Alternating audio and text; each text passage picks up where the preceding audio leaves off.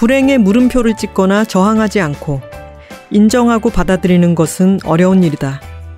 그러나 이는 진실의 중요한 조각이다. 조울병을 그냥 내 부분으로 받아들이기까지 시간이 오래 걸렸다.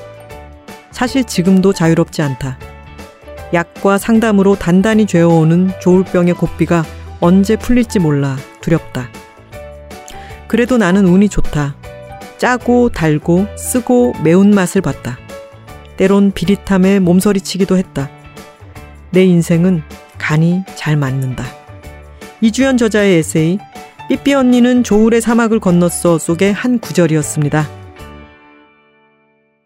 안녕하세요. 김하나의 측면 돌파 김하나입니다. 예스24가 만드는 책읽아웃은 매주 목요일과 금요일 김하나의 측면 돌파와 오은의 옹기종기가 격주로 방송됩니다. 목요일에는 저자와 함께하는 인터뷰 코너, 금요일에는 시작은 책이었으나 끝은 어디로 갈지 모르는 삼천포 책방과 책임감을 갖고 어떤 책을 소개하는 어떤 책임이 격주로 방송됩니다. 책읽아웃에 소개된 도서와 저자 인터뷰는 웹진 채널 예스를 통해서도 보실 수 있으니 채널 예스에도 많은 관심 부탁드려요. 리뷰를 올리실 때는 해시태그 책이라웃 잊지 말아 주시고요. 책이라웃에 광고를 하고 싶은 출판사, 영화사, 음반사 분들은 채널 예스 공식 메일이죠. Chys at yes24.com으로 연락 주세요. Check it out, check it out, check it out, check it out, check it out, check it out, check it out, check. Check it out, check it out, check it out, check it out, check it out, check it out, check it out, check it out, check it out.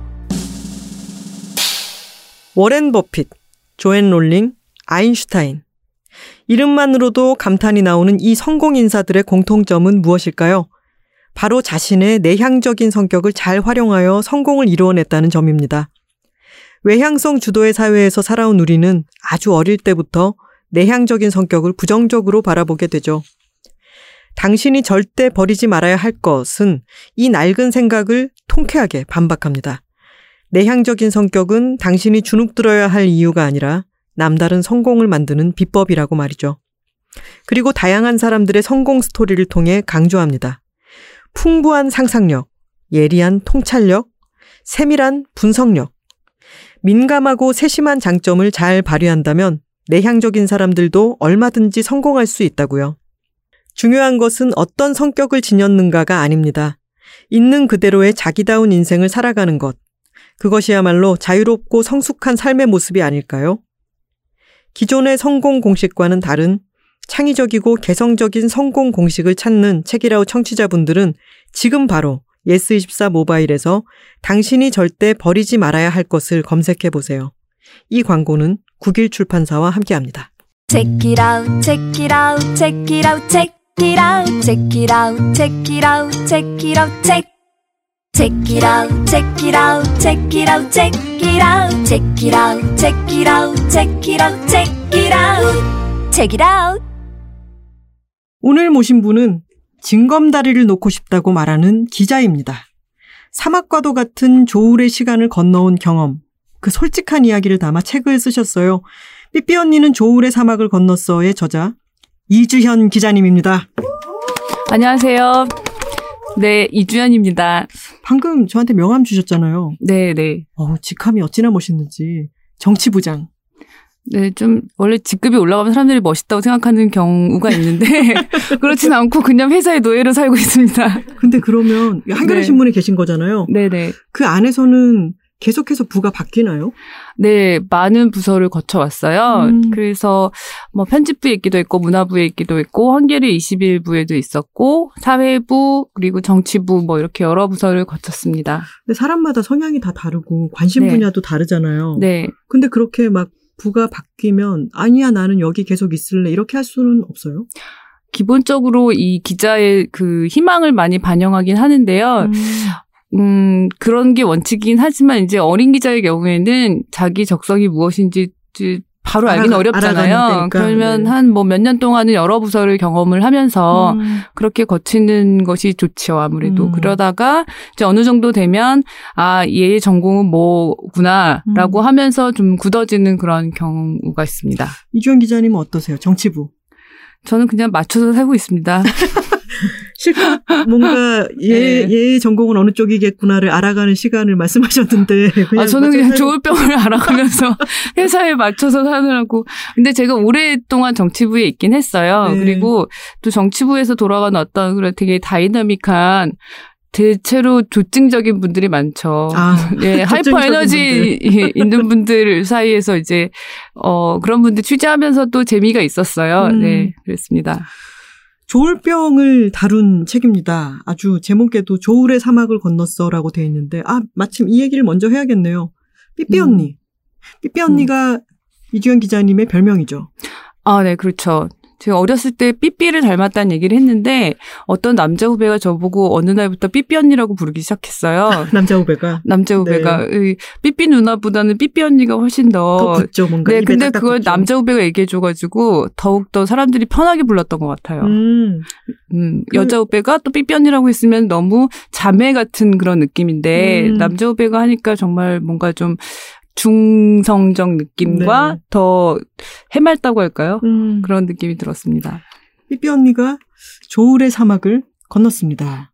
사실은 건너고 있어인 것 같아요. 건너고 있습니다. 하지만 그러면 제목이 너무 깁니다. 네, 건너고 있어라고 나중에 구체고 책이 나온 다음에 좀 후회했습니다, 사실. 아, 건넜다는 아닌데, 이렇게 단정적으로 얘기할 일은 아닌데, 라는 생각을 음. 네, 하셨군요. 근데 사막이 많더라고요, 근데. 일단 제 1사막, 2사막 뭐. 아, 네. 건넌 줄 알았는데 아니고. 지금 잠깐 오아시스에 잠깐 와 있는 기간에 책을 쓴 것 같아요. 아, 네. 제일 첫 시작이요. 네. 와, 첫 시작이 참 이- 너무나 인상적이었어요. 음. 눈을 뜨고 네. 여기가 어디지 싶었고 나는 묶여 있는 장면으로 시작하죠. 네, 네. 오, 첫 시작이 막 강타로 시작을 하게 되는데 네. 그때가 두 번째 입원이었다라는 걸로 책이 어, 네, 시작이 네, 됩니다. 네. 그렇습니다. 그때 그러면은 지금에 와서 그때의 심정을 저는 책을 읽는 것만으로도 심장이 쿵 떨어지면서 시작을 했는데 네. 그때를 다시 생각해 보면은 음. 그때는 이 조울병의 발현으로 인해 가지고 어, 본인의 의지와 상관없이 병원에 가게 된 거잖아요. 네, 네, 그렇죠. 강제 입원이 된 거였죠.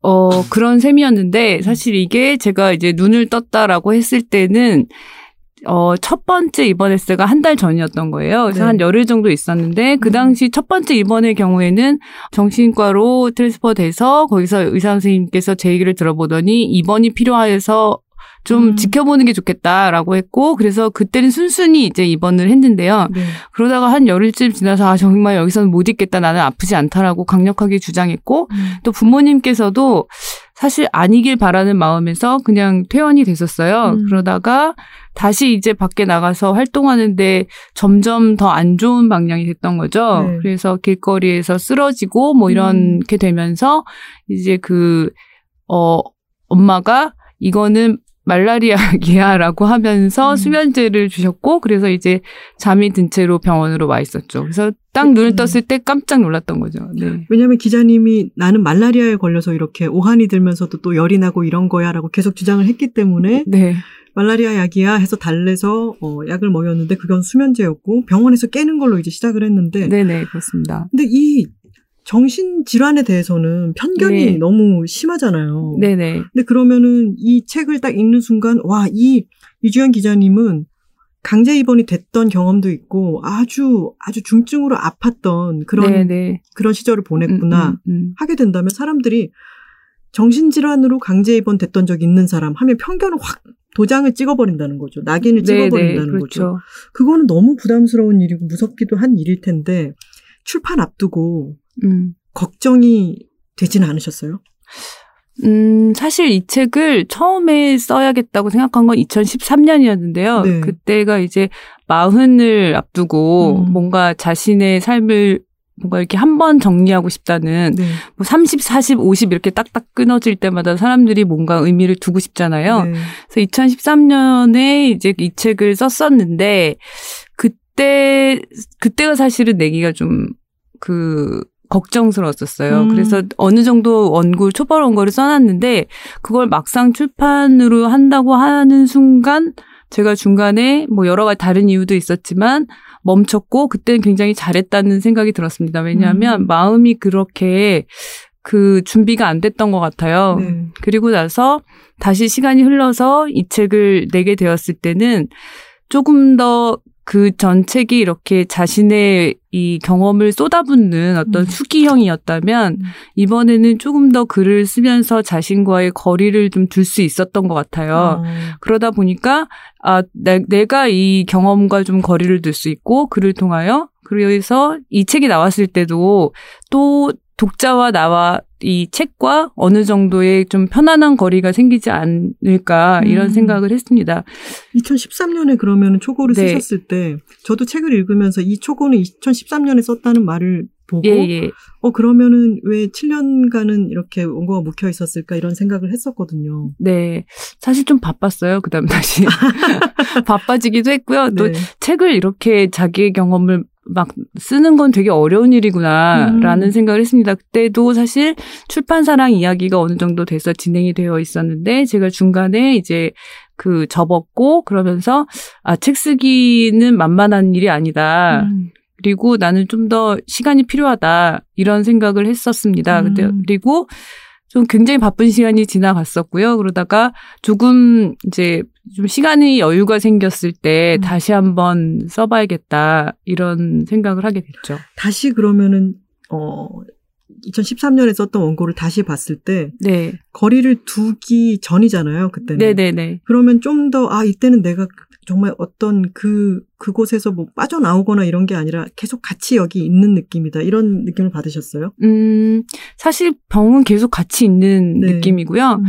어떻게 보면은 글의 구성이라든가 음. 아니면 글쓰기의 톤, 글의 톤 이런 것들이 더 중요했던 것 같아요. 네. 아까 말씀드렸듯이 그때는 어떤 뭐 투병기 음. 뭐 이런 느낌이 강했다면 이번에 글을 쓸 때는 이 글 자체에 대한 어떤 그 자체로 가지고 있는 의미, 네. 내 경험을 쏟아붓는 것이지만 그것이 다른 사람들에게도 그렇게 고통스럽게 다가가지 않을 것수 있는 음. 그런 글을 원했고 음. 또 그게 제 삶이기도 해서 그런 점은 좀 더 편안했습니다. 음. 하지만 이제 이렇게 글을 써서 책이 나오고 예쁘게 나오고 해서 되게 좋았는데요.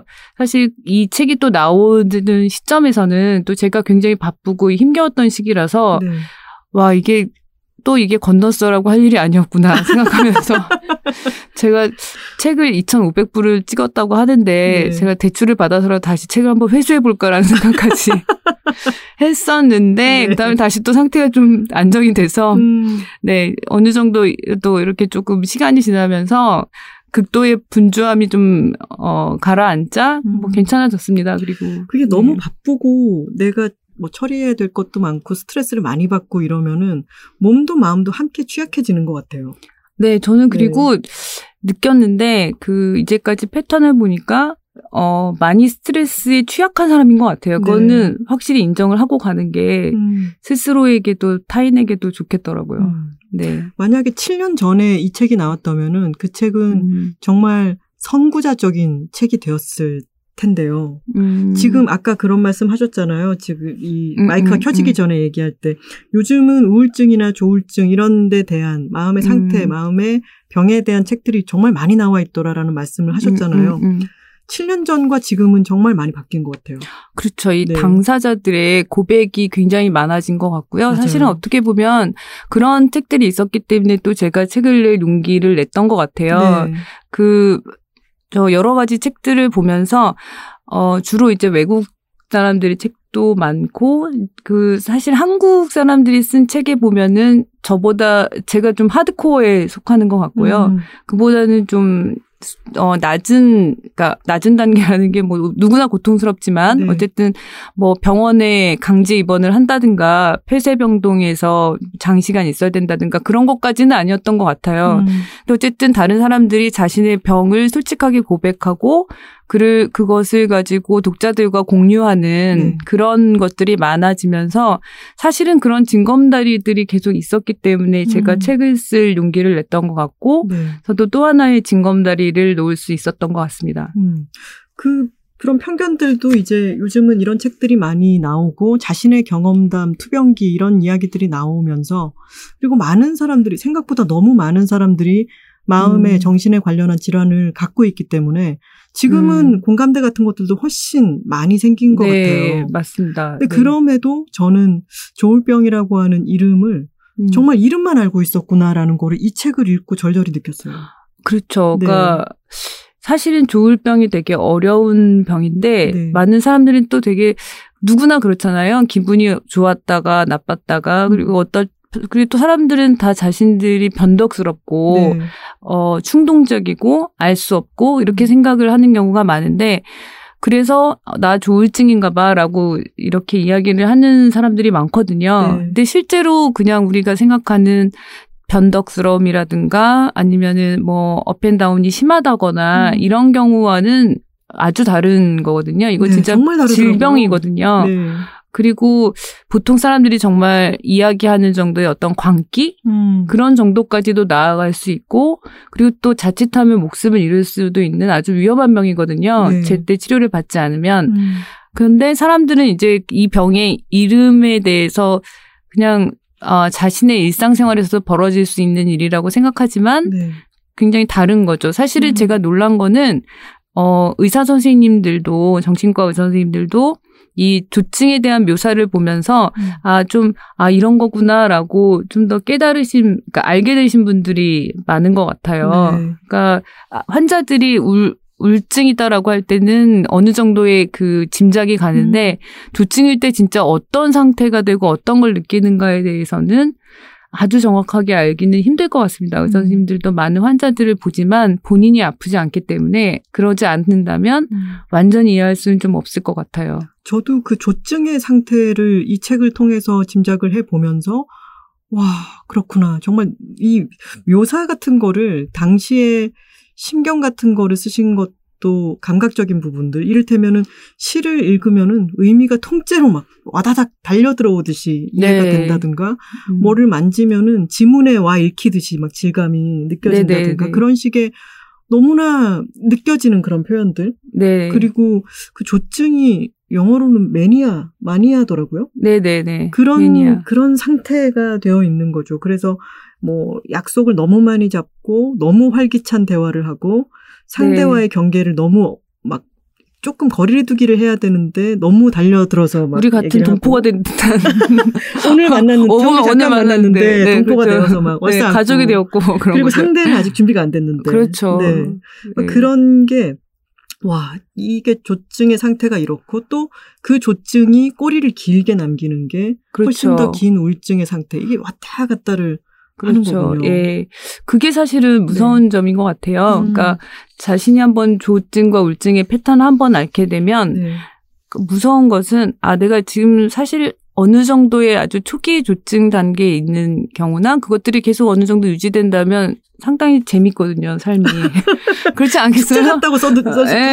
예, 예. 네. 근데 축제 같은 기분이 들 수 있죠. 왜냐하면 네. 아 내가 이렇게 자신감이 솟고 음. 이렇게 내가 음, 똑똑했나? 네. 내가 이렇게 사람들에게 그 활기찬 어떤 영감을 주었나? 음, 이렇게 새로운 착각- 아이디어도 막 너무 많이 네네, 나오고. 그럴 수 있죠. 근데 그게 이제 관리가 되지 않고 점점점 더 치다르면 네. 제가 이 책에도 썼는데 음. 정말 절벽 아래 이렇게 발을 조금만 더 디디면 네. 내려 절벽 아래로 추락할 것 같은 그런 느낌이 있어요. 음. 실제로 아 내가 여기서 조금만 더 가면 아 지금 그 어떤 광기의 세계로 네. 갈수 있구나라고 하는 절벽이라는 표현이 있었죠. 네, 그 절벽으로 추락할 것 같은 그런 느낌이 있었는데 음. 그래서 사실 우리가 어쩌다가 이렇게 길거리를 지나갈 때 가끔씩 혼자 말을 하는 분들이 있다거나 네네. 아니면 그 여러 사람들과 관계 맥락 없이 말씀을 그냥 음. 하는 분들이 있잖아요. 그런 네. 행동을 하거나 아 내가 그렇게 될 수도 있겠다라고 하는 불안감이 일기도 했어요. 음. 네. 어 그리고 실제로 그 치료를 받지 않거나 그러면 그렇게 되기도 해요. 사실은. 음. 그래요. 그 근데 사람들이 이제 정말 그렇게 될 수 있다는 것을 잘 모르죠. 네. 그게 하나가 두려웠고 여기서 조금만 미끄러지면은 어 정말 문제가 있게 된다라고 네. 하는 점이 있었고 또 하나는 아 이렇게 지금은 막 이렇게 뜨고 고양이 되지만 아 좀 있으면 이제 바로 엄청난 우울이 찾아온다. 음. 그것들이 굉장히 두려운 감정이 되죠. 음, 그런 말씀도 있었어요.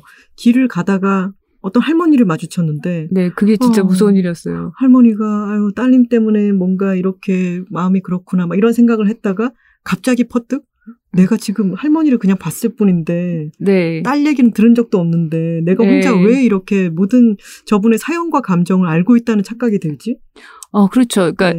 책을 안 읽으신 분들도 있을 테니까 음. 그 이제 제가 길을 가다가 어떤 사람과 딱 눈이 마주치는 거죠. 네. 근데 저랑 그냥 딱 눈이 마주쳤을 뿐이고 처음 보는 사람인데 음.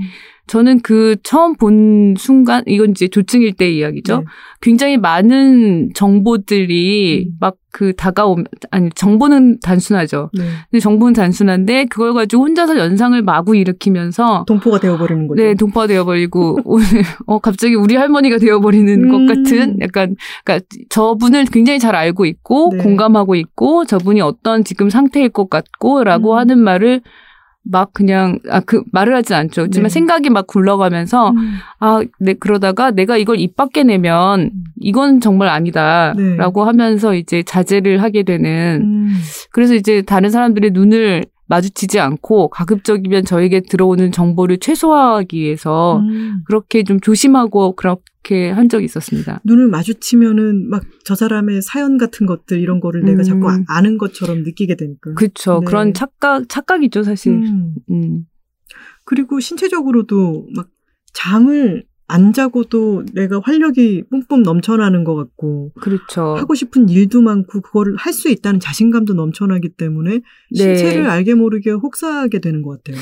네, 맞아요. 그러니까 음. 사실 이게 그 마음의 문제가 몸의 문제고 뇌의 문제고 다 연결이 되는 거잖아요. 네.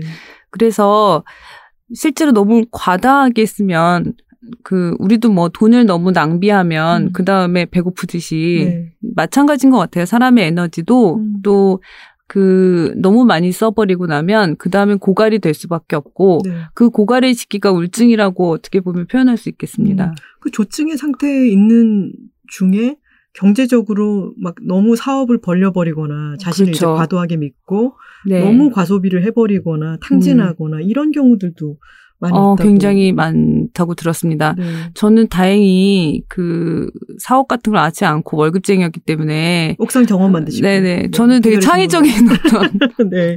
일로 갈 수가 있는 경우가 있었는데 그 많은 사람들이 새로운 일을 벌이다가 네. 아 나는 이제 뭐 이런 거죠.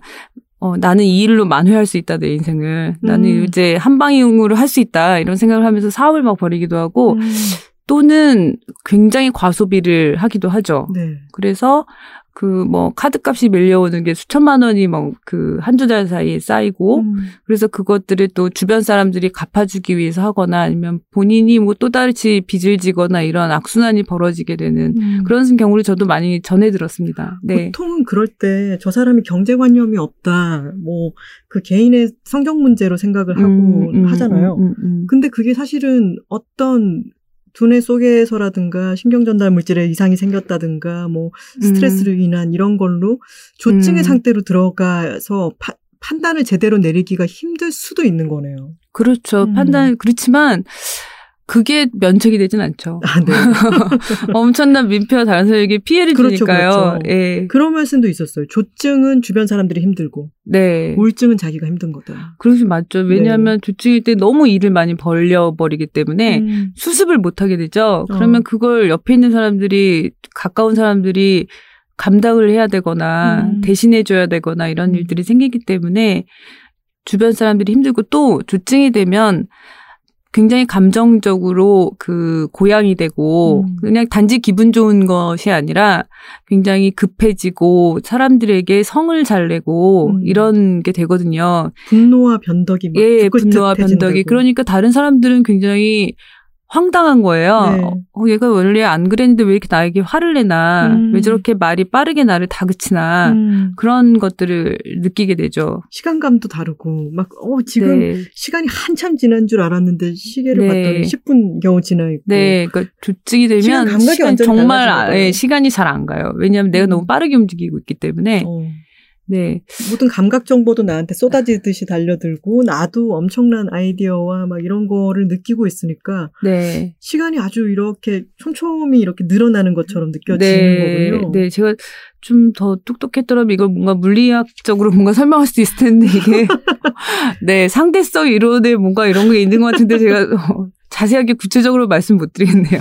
뭐 학력주의로 말씀드리는 건 아니지만 네. 조금 더 똑똑했더라면이라고 말씀하시지만 서울대 나오셨잖아요. 아 서울대 나왔다고 다 똑똑한 건 아니더라고요. 근데 그 글을 쓰시고 일기를 네. 쓰시는 그 습관이 네. 저는 이 책에서 가장 인상적이었던 부분 중에 하나가 예. 조증 상태일 때 이 논리의 비약이 어떻게 일어나는가를 당시에 쓴 일기로 정말 직접적으로 볼 수 있다는 점이었어요. 아 그렇죠. 길에서 네. 벤자민 나무를 봤어. 네. 그랬는데 도약이 이제 계속 일어나면서 벤자민 음. 프랭클린이 나오고 발터 네. 베냐민이 나오고 그러게요. 발터가 water로 바뀌고 water에서 네. seed로 가고 네네. 막 우리는 모두 씨앗이야 이런 음. 생각을 하면서 눈물을 터뜨리고 정말 저도 지금 보면 되게 부끄러운데요. 아니 저는 근데 이 그 네. 논리의 도약이라는 게 저는 이 책의 문장이라든가 처음 서문부터 너무 좋았고 이런 이런 구조로 문장을 쓰고 자기 자신을 표현하고 이렇게 정제된 문장을 쓰는 분이 일기장에서 이런 도- 논리의 비약을 했던 자신을 꺼내놓은 거잖아요. 아 그렇죠. 근데 그거를 보면서 와 그 차이가 저도 느껴지잖아요. 아. 원래 평소에 이런 문장을 지금 쓰고 계신 분이 음, 음. 그 당시에 일기에 이런 걸 썼고 지금 음. 보면은 나도 되게 부끄럽다라고 쓰셨는데 네. 평소에 나라고 하는 상태가 있다면 얼마나 다른 상태에 가 있는 건지 짐작하게 되더라고요. 근데 일상에도 전 그런 측면들이 있는 것 같아요. 저는 술만 마시면 그럽니다. 네. 아, 저도 술을 마시면 그런 것 같고요. 아니, 보통 때는 네. 저희 제 생각에 이런 것 같아요. 어떤 사람들은 그 생각의 연상 작용이나 아니면 네. 논리적 추론이 예를 들면 1m에 네. 계단 100개가 있다면 음, 저는 한 50개가 있는 사람일 수 있죠. 네. 그러다가 조증이 되면 그게 한 10개로 줄어들어서 음. 다다다다 이렇게 그 연상작용이 마구 굴러갈 수도 있을 것 같아요. 음. 근데 뭐 그렇다고 제가 100개인지 70개인지 50개인지 잘 모르겠지만 음, 어, 어떤 일상생활에서도 뭐 좀 그런 측면이 있지 않을까 싶습니다. 음. 그, 제가 그 멘탈이 취약하다고 말씀드렸잖아요. 네. 보통 그런 것 같다고. 음. 이제, 이제 와 보니,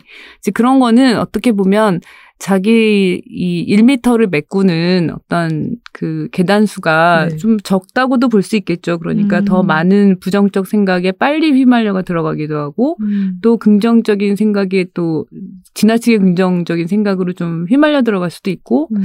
그런 성향이 좀 있지 않을까 이거는 제가 그냥 저 자신을 보면서 그런 느끼는 그런 점입니다. 어쨌든 음. 근데 그 벤자민에서 이렇게 네. 시작되던 그런 것들은 어 좀 안 좋은 상황이었죠. 네. 예. 실제로 이 조증 상태인 사람의 두뇌 속에서 어떤 일이 벌어지는지를 음, 음. 저는 어, 이렇게 잘 느끼게 해줄 수 있을까 싶었어요. 그거는 그 당시에 일기를 쓰시고 음, 음. 그리고 병원에 감금이 됐을 때도 그 음. 뭐였죠 뇌파 검사지 네 네 네. 이면지 같은 데다가 네네. 끊임없이 뭔가를 쓰셨잖아요. 네, 예. 근데 그 쓰신 기록을 또 계속 보관을 하고 계셨으니까 나중에 볼 수 있는 거잖아요. 제가 그때 왜 그렇게 썼냐면 네. 사실은 내가 그 사람들은 나를 어, 뭐이 표현은 안 좋은 표현이지만 어쨌든 사람들은 나를 미쳤다라고 이야기하는데 음. 그래서 내가 이 병원에 왔는데 나는 그렇지 않다. 음, 이 사실을 되게 항변하고 싶었어요. 네. 그러다 보니까 계속 썼던 것 같아요. 음, 그러니까 내가 이렇게 지금 쓸 수 있는 사람이고 그래서 오늘도 이렇게 썼다. 음. 그리고 내 생각은 아마 그때 정말 벤자민에서 그 씨드 씨앗이 되기까지 저는 진짜 그렇게 생각했던 거예요. 네. 그래서 그걸 정말 썼던 거예요. 음. 나는 이런 사람이야. 난 계속 생각하고 있고 어 이 생각의 자유를 난 느끼고 있는 사람이야. 음, 라고 하는 걸 증명하기 위해서 스스로에게도 그렇고 다른 사람에게도 그렇고 근데 나중에 보면 이제 아 그때는 아팠구나 이렇게 느낄 수 있지만 당시에는 그렇지 않았어요. 진짜 진심으로 썼어요. 예. 이렇게 비유하기는 그렇지만 취한 사람한테 아유 그만 너 좀 취했어 그러면은 안 취했다고 취한 사람은 취한 아, 덜 취했을 때는 네. 어나 그래 조금 취하는 것 같다 이렇게 얘기하는데 네, 그렇죠, 그렇죠. 취해버리면 아, 안 취했어 나 안 취했어 이렇게 얘기하잖아요. 그건 막 비슷한 거예요. 근데 비슷한, 안 취했다는 걸 이제 증명하려고 음. 계속 글을 쓴 거죠. 근데 나중에 그렇잖아요. 그 취해서. 글 쓰고 나- 나면 나- 삐뚤삐뚤하잖아요. 어, 나, 나 똑바로 걸 수 있어 이러면서 하면서 갈기자 그렇죠. 거잖아요. 그렇죠. 그런 거랑 비슷한 거였던 것 같아요. 근데 단지 제가 당시 이제 병원에서 할 수 있는 게 사실은 종이랑 뭐 그 펜? 네. 그거 말고 사실은 뭐 별로 할 수 있는 게 별로 없어요. 음, 그러다 보니까 계속 썼던 것 같아요. 계속 이제 내가 입원을 하고 이럴 때는 처음에는 아 나는 내가 조울병 환자라는 사실을 이제 부인하고 나 안 취했어 이런 것처럼 음. 그렇게 억울한 마음에 막 글을 쓰고 이러다가 나중에는 점차 이제 나의 상황을 객관적으로 바라보기 음, 음, 시작하게 되는데 그 변화의 요인이 어떤 것이었을까요? 일단 에너지가 고갈되고 있었어요. 음, 그리고 병원에서 계속 있었기 때문에 약을 계속 먹고 있었기 때문에 네. 약물이 이제 효과를 발휘한 거고 음, 그리고 그러니까 조증을 다스리는 그런 약을 계속 먹으면서 잦아들기 시작했고 저 스스로 뭔가 이 팽팽하던 어떤 그 고양된 에너지가 음, 이렇게 바람 빠지듯이 잦아들고 있는 걸 느꼈고 음. 그리고 또 그 시기에 이제 그런 정도가 되자 의사 선생님께서 주신 책이 있었는데 네. 그 책이 엄청난 도움이 됐죠. 어떤 책이었나요? 그 케이 레드필드 제미슨이라는 미국의 네. 그 임상 심리학자라고 봐야 예 그런 분이 그 쓴 조울병 나는 이렇게 극복했다라는 네. 책이 있어요. 음, 그게 보니까 현지에서는 1995년에 나온 책이더라고요. 네.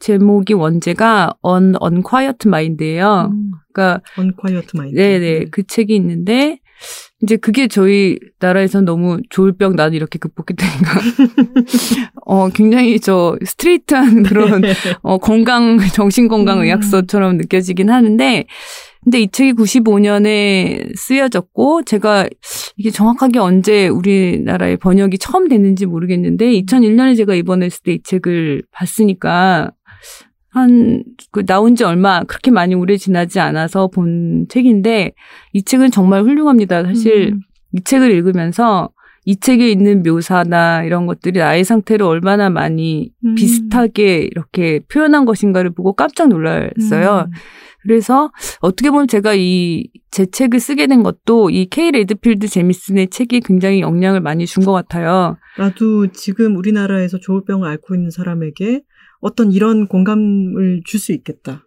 내 어, 이, 이야기를 꺼내놓음으로 인해 가지고 음, 조울병에 대한 이해를 도울 수 있겠다.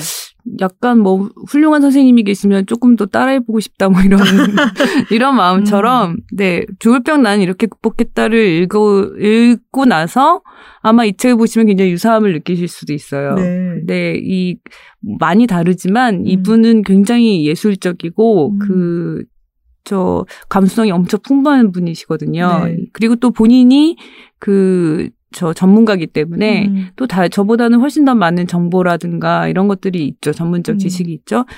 음, 근데 어쨌든 한국과 그 미국의 상황이 좀 다르니까 네. 거기에 대해서는 제 책에 공감할 수 있는 한국인들이 또 그런 부분들도 있겠죠. 음. 그리고 그 책을 또 가족들도 돌려 읽었던 책이 이 책이죠. 네, 이 책입니다. 네, 이 네. 책을 읽고 나서야 아 우리 딸이 우리 언니가 지금 어떤 상태에 병원에 있구나. 있었어야 되는구나. 어, 라고 하는 음, 거를 이제 아 병원을 잘 보냈구나 이렇게 생각하게 되었죠. 한국적인 상황에 대해서 잠깐 말씀을 예, 하셨는데 예. 그 나의 조울증이 어디서부터 시작됐는지 마치 네. 강이 흐를 때 그 강에 어 제일 처음 시작되는 음. 지류들이 어디서부터였을까라면서 옛날의 기억을 더듬는 부분들이 있잖아요. 네, 네. 거기에 나는 딸이기 때문에 음, 음, 음, 얘가 음. 뭐 고추가 달렸다라면 뭐 이렇게 얘기하는 음, 음. 어떤 문화라든가 네네. 여러 가지 그런 것들이 한국에 있을 때 한국에서의 딸로서 느끼는 어떤 음, 것이. 은연중에 있을 것 같아요. 그렇죠. 그러니까 음. 여기 보면 이제 여러 가지 키워드가 있는데 어렸을 때 제가 기본적으로 열등감, 그다음에 네. 고지식함, 음. 뭐 그렇지만 투시 뭐 이렇게 표현해 볼 수 있을 것 같은데요. 음. 이제 열등감에 많은 것들 어떤 부분이 있냐면 책에도 썼듯이 어 일단 머리 숱이 적어서 음. 외모가 여자애 같지 않았다. 네. 이제 그런 부분들이 있고 음. 그러니까 자신의 어떤 성적 정체성에 대한 어렸을 때 불안과 이런 음. 회의감이 있었던 거죠. 난 정말 여자이고 싶은데 음. 그게 있었고 또 저희 집에 딸만 셋이었는데 당시에 딸만 셋이라는 점들이 음. 또 뭐 엄마에 대한 비난 음. 예전엔 좀 그랬잖아요. 20세기에는. 네. 그래서 예, 그런 부분들 그리고 제가 좋아하는 할머니가 음. 다 딸 손녀들이 다 어, 딸, 손녀라는 점에 대해서 음. 안타깝게 생각하는 것에 대한 거, 음. 그 다음에 또 주변 사람들이 여자애들 뭐 이제 초등학교 때는 뭐 우수해도 뭐 중학교만 가면 수학도 못하고 과학도 못하고 다 애들 음. 남자들보다 떨어져. 음. 뭐 이런 말들이 굉장히 어렸을 때 어, 거기에 대해서 반감을 가졌어요. 음, 예. 나는 해낼 수 있다. 해 어. 보일 것이다. 이런 마음도 들었을 수 그런 있고. 마음이 있죠. 네. 근데 이제 이게 이제 그 바로 조울병하고 직결되는 것은 아닌 것 같아요. 네.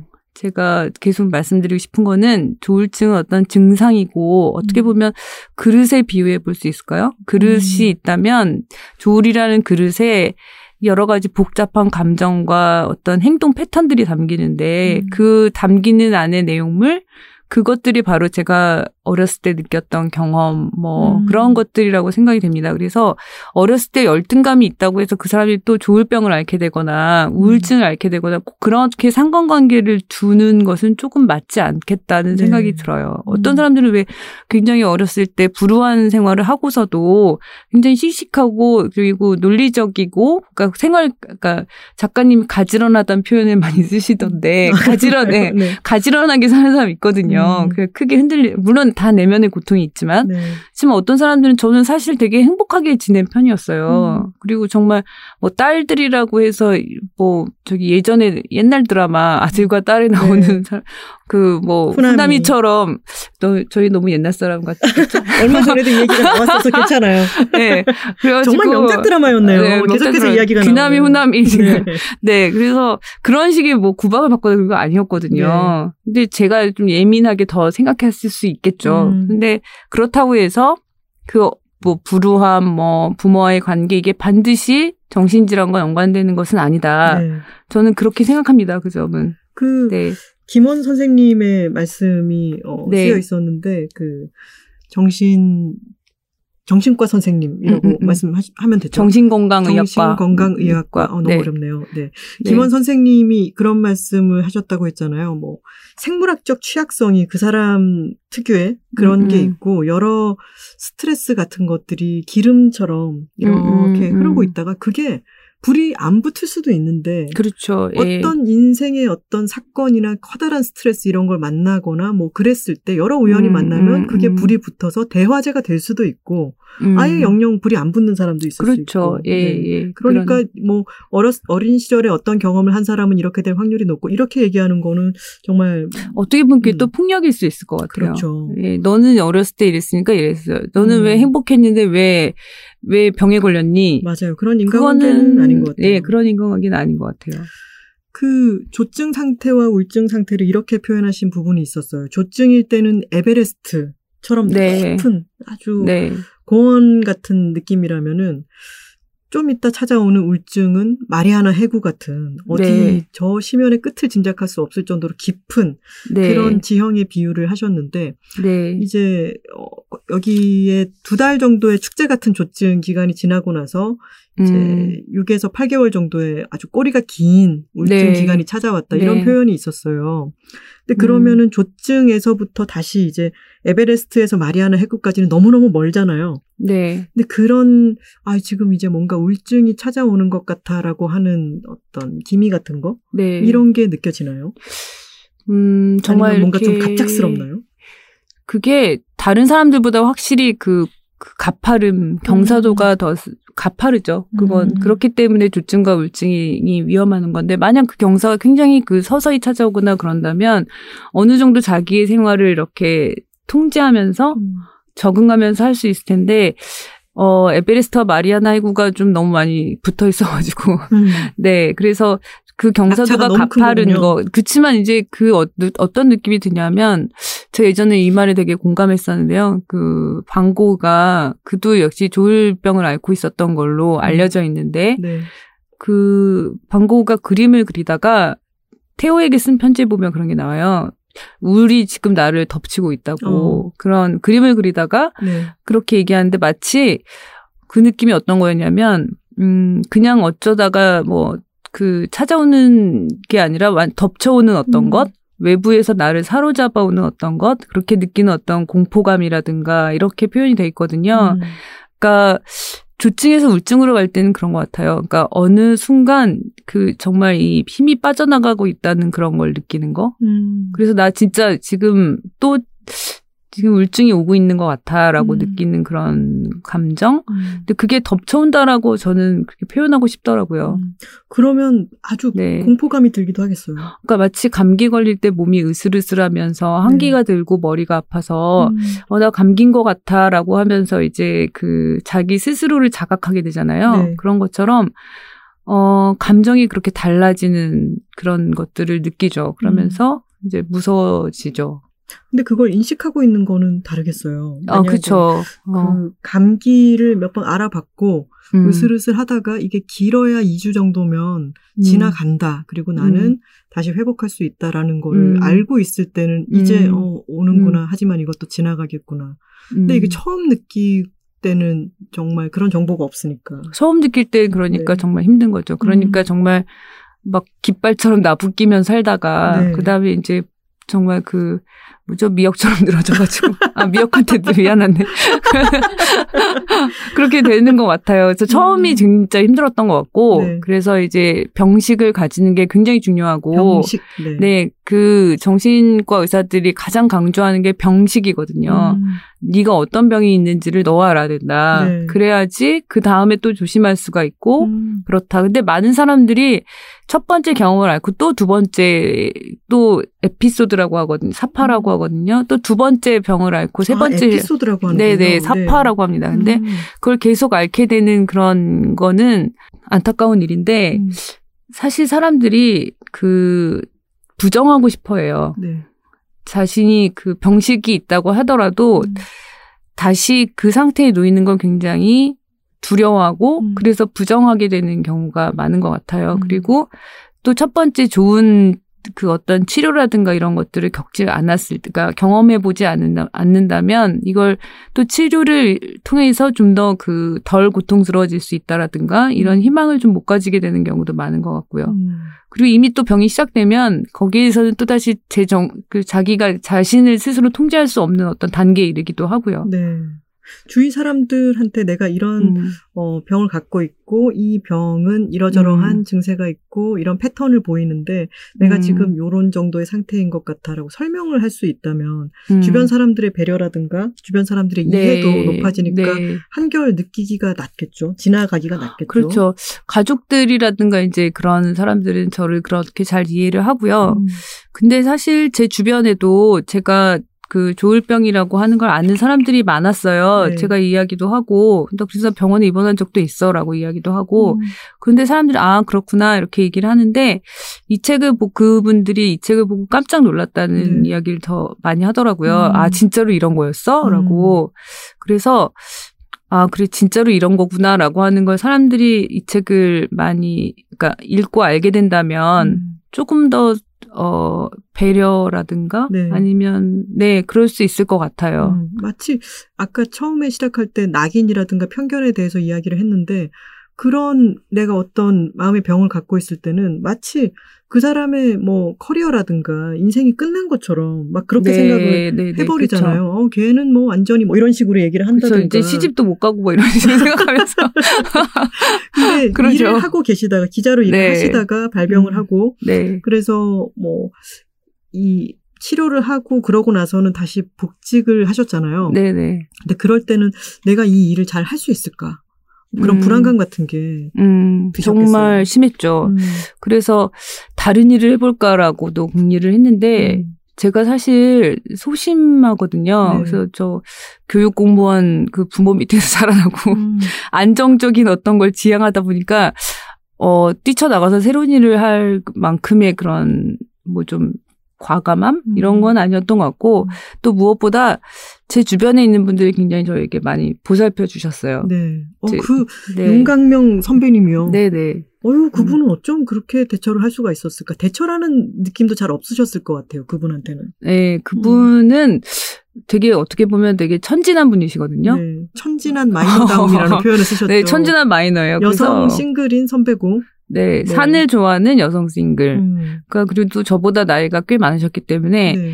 저보다 훨씬 더 사람들이 이렇게 그 편견을 가지는 혼자 사는 녀석에 대한 편견이 더 많은 음.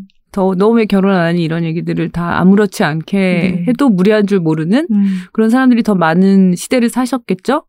그분 그러다 보니까 그분은 좀 더 그런 문제들에 대해서 의연하다고 할까, 음. 뭐 그런 의연한. 점이 있었던 것 같아요. 음.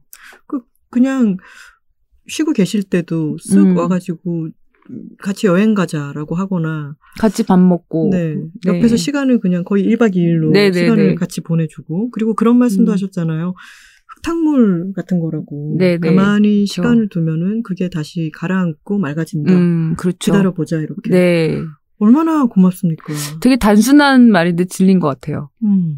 그 맞아요. 흙탕물은 되게 단순한 비유인데, 네, 네. 질린 것 같아요. 음. 다 지나가리라가 맞는 것 같습니다. 그리고 가족들도 네, 아까 그 제미슨의 책을 돌려서 읽어보고 네, 그리고 이제 입원을 했다가 다시 퇴원해서 나오셨을 음, 때 집에 음, 갔을 음. 때 음, 깨끗한 잿더리가 놓여 있잖아요. 네, 그렇죠. 오, 우리 딸내미 모범생이었던 딸내미가 갑자기 나는 말라리아에 말라리아에 걸렸고 담배를 네. 피워서 이걸 이 병을 몰아내야 된다고 얘기하면서 막 아, 네. 집안에서 담배를 피우고 이랬을 때 가족들은 너무 당황스럽고 너무 당황스러웠죠. 네. 하지만 어, 입원을 했다가 이제 돌아오는 딸의 방에 깨끗한 잿더리를 놓아주는 부모님이셨던 거죠. 그렇죠. 가족들도 참 노력을 많이 했겠어요. 노력들 많이 했고 그리고 그러니까 제가 되게 행운이라고 생각하는 게 바로 네. 그런 가족과 음. 그다음에 동료들, 친구들 이런 것 이런 분들이 있었기 때문인데 음, 저희 엄마 아빠 완전 충격을 받으셨고 네. 그리고 많이 저를 이 겪으면서 많이 바뀌셨어요, 진짜로. 음, 예전에는 굉장히 그 공부라든가 성실함 뭐 이런 것들을 중요하게 여겼던 분연, 분들이었는데 음. 그렇지만 뭐 세속적이거나 그런 분들은 아니고요. 그리고 그렇게까지 강압적이시지도 않았는데 이주연 기자님이 본인이 공부를 음. 열심히 해서 나 1등 해야지 1등 못하면 막 울고 네. 하지만 그 부모님이 조장한 거 아닐까요? 아직도 앙금이 남아 있어요. 아, 그거 맞을 것 같아요. 그러니까 네. 그 부모님이 그 뭐지 그 본인들의 어떤 틀이 되게 있는 분이라서 음. 그거 금을 벗어나면 네. 이게 좀 굉장히 위험한 거라고 생각하시는 경향이 있었고 그다음에 또뭐 근데 자식이 부모를 교육시켜야 됩니다. 부모들은 음. 자식을 테두리 안에 딱 이렇게 잘 작가님도 그러셨 작가님 교육 저는 시키셨어요? 부모님을 교육시켰죠. 지금도 가르쳐가며 살고 있습니다. 아, 네. 네. 왜냐하면 시대는 변하고 네. 자식이 부모에게 가르쳐야 하는 가장 중요한 거는 저는 네. 자식은 부모 마음대로 안 돼요. 라고 하는 단순한 진리를 가르쳐 드려야 그 된다고 언제부터 그렇게? 한 30대 초반부터 어. 어, 그렇게 생각을 했었어요. 부모님 말을 음. 부모님 말을 계속 잘 듣는 게 부모님한테도 나한테도 좋지 않아요. 그렇지 않나요? 왜냐하면 네. 내가 내릴 결정을 음. 선택을 부모님한테 책임을 떠넘기는 거기 때문에 네. 그 부모님한테 나한테 이래라 음. 저래라 하거나 말거나 나는 내 맘대로 살 거야. 음, 그리고 음, 잘 음. 살아야 서로 간의 관계도 좋은 것 같아요. 음, 맞아요. 제가 그 말씀 정말 맞는 게 제가 이 처음에 발병해서 그 병원에 갔을 때가 28살, 27살? 네. 어, 이런 때였는데 이제 그거 거치고 나서 저도 그런 생각을 했어요. 그러니까 음. 실제로 가르치진 않았지만 아, 30대가 지나서 부모 탓 하는 건 정말 제가 똑같은 말을 해요. 어, 네. 그건 좀 진짜 아니지 않니? 아니죠. 그렇게 어머 너무 얘기를 하죠. 정확해요. 동포가 네. 되고 있어요 지금. 아, 그런가요? 네. 만난 지 한 시간 안 됐는데. 저 똑같이 그렇게 얘기해요, 진짜. 네. 서른 넘어가지고 부모 탓하는 거 아니라고. 그렇죠. 네. 그러면은 그건 정말 좀 자기의 어떤 자율성을 맞아요. 의심하는 그런 말이겠죠. 근데 여기 또 음. 아빠가 써주신 편지가 수록돼 있지 않습니까? 네. 어, 아. 그 편지가 상당히 사람들이 좀 감동을 받았다는 이야기들을 하더라고요. 제가 그 편지를 다 보관하고 있었기 때문에 이게 가능한 일이었습니다. 약간 호더 아니신가요? 약간 네? 물건 수집욕 같은 거 많이 아니, 없어요, 없어요, 그렇진. 않아요? 없습니다. 기록을 네. 열심히 하시는 분이군요. 네. 여기 이런 부분이 있습니다. 맨 마지막에 길을 가나 앉아 있으나 네 얼굴이 어른 네 얼굴이 어른거려 헤매는 아빠가 쓴다. 음. 주연이는 아빠를 이해해주고 꼭 낳기를 빈다. 아빠가. 음, 음. 아유 참 가족들도 얼마나 안타까웠을까요? 또 본인들이 본인들이 뭔가를 잘못했구나 잘못한 건 아닐까 싶어서 또 돌이켜 보기도 하고 그렇게 됐을 것 같아요. 네, 네. 음, 음. 참 안쓰러웠을 것 같아. 그러면서 그러면서 이제 또 많이 노력을 했을 테고요. 네, 지금 그래서 저희 보면은 엄마 아빠가 굉장히 이 책에도 나오지만 그 굉장히 쿨하게 네. 상황을 받아들이시는 게 저도 깜짝 음. 놀랐는데 네. 제가 이제 2013년에 이 책을 처음에 썼다고 네. 말씀드렸잖아요. 근데 2013년에 처음 쓰고 제가 사실 그때 출판사랑도 어느 정도 이야기가 되고 있는 상황에서 나중에 초벌 원고 다 쓰고 나서 말씀을 드렸어요. 내가 책을 내고 싶고 이미 음. 글을 많이 썼다. 그것도 이제 굉장히 어려워하면서 말씀을 드렸는데 네. 엄마 아빠 굉장히 아 그래 뭐 어, 너 이제 너 이제. 마흔인데 뭐 네가 알아서 해야지 그러면서 네. 네, 뭐 이러시더라고요. 저희 그 뭐지 너가 이거 책 내가지고 어떤 불이익을 받게 된다면 음. 뭐 예를 들면 너가 결혼할 사람이 있었는데 근데 그 사실을 알게 돼서 음. 조울병을 알게 돼서 뭐 같이 못 살겠다라든가 음. 아니면 너랑 같이 일할 수 없다든가 이런 게 된다면 네. 그 사람들은 원래 일할 수 없는 없고 같이 맞아요. 결혼할 수 없는 사람들이다 맞아요. 그런 이야기를 하신 걸로 보아 보아 음. 음, 저 그때 그- 굉장히 놀랐고, 네. 또 이번 책을 그 내서 보내드렸을 때도, 뭐, 별말 없으시더라고요. 오, 소쿨인데요, 어, 진짜? 예, 음. 원래 이렇게 쿨하신 분들은 아닌데, 이 점에 대해서는 음. 좀 그러신 것 같아요. 많이 정말 성장하신 것 같아요, 음. 부모님들이. 자, 이 시점에서 뜬금없이 음. 스피드 퀴즈 들어가겠습니다. 어, 길게 생각하지 마시고 네네네네. 바로바로 답해 주시면 네, 됩니다. 여행지에서 꼭 볼펜을 사온다. yes or no. no, 다음 생이 있다면 기자는 하고 싶지 않다. yes or no. yes, 봄이 되면 조금 긴장한다. 네, 내가 남자로 태어났다면 어땠을까 진지하게 생각해 본 적이 있다. 없다, 괴- 괴로운 기억들이 떠오를 때 생각을 떨쳐버리기 위해 하는 행동이 있다. 있다, 책을 읽는 속도가 빠른 편이다. 빠른 편이다, 한 가지에 꽂히면 엄청나게 파고드는 성격이다. 그렇지 않다. 휴일은 대부분 집 밖에서 시간을 보낸다. 때에 따라 다르지만, 네, 원래 나는 어떤 사람일까 종종 스스로에게 묻는다. 네, 하지만 아직도 답을 모르겠다. 네. 음, 좋습니다. 네. 이- 이걸로 해서 뭐 점수 내나요?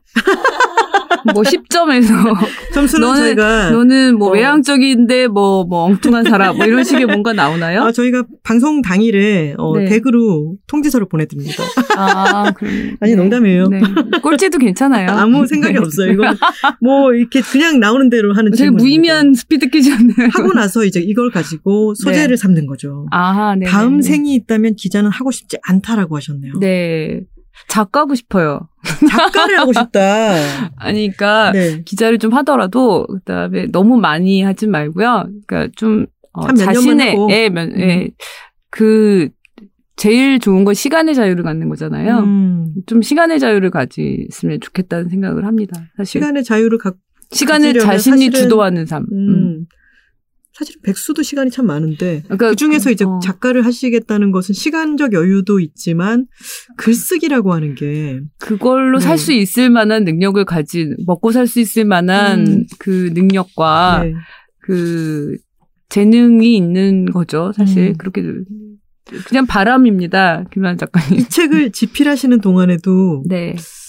글쓰기의 의미 같은 거를 좀 생각해 보시지 않았을까 싶었어요. 글쓰기의 의미 굉장히 있었죠. 음. 음. 어떤 거였을까요? 그러니까 일단 제가 말씀드렸던 것처럼 그러니까 그 아팠을 때도 글을 쓴 것은 내가 지금 살아 있다는 것을 아 그러니까 내가 지금 어 사람들이 말하는 대로 미치지 않았다. 음. 이거를 이야기하기 위해서 썼던 것처럼 음. 이번에 글쓰기는 또 자신을 돌아보는 그리고 어느 정도 거리감을 을 가지는 음. 내 경험을 어떻게 약간 세공한다고 할까요? 어. 그러니까 꾸미는 게 세공. 아니라 네.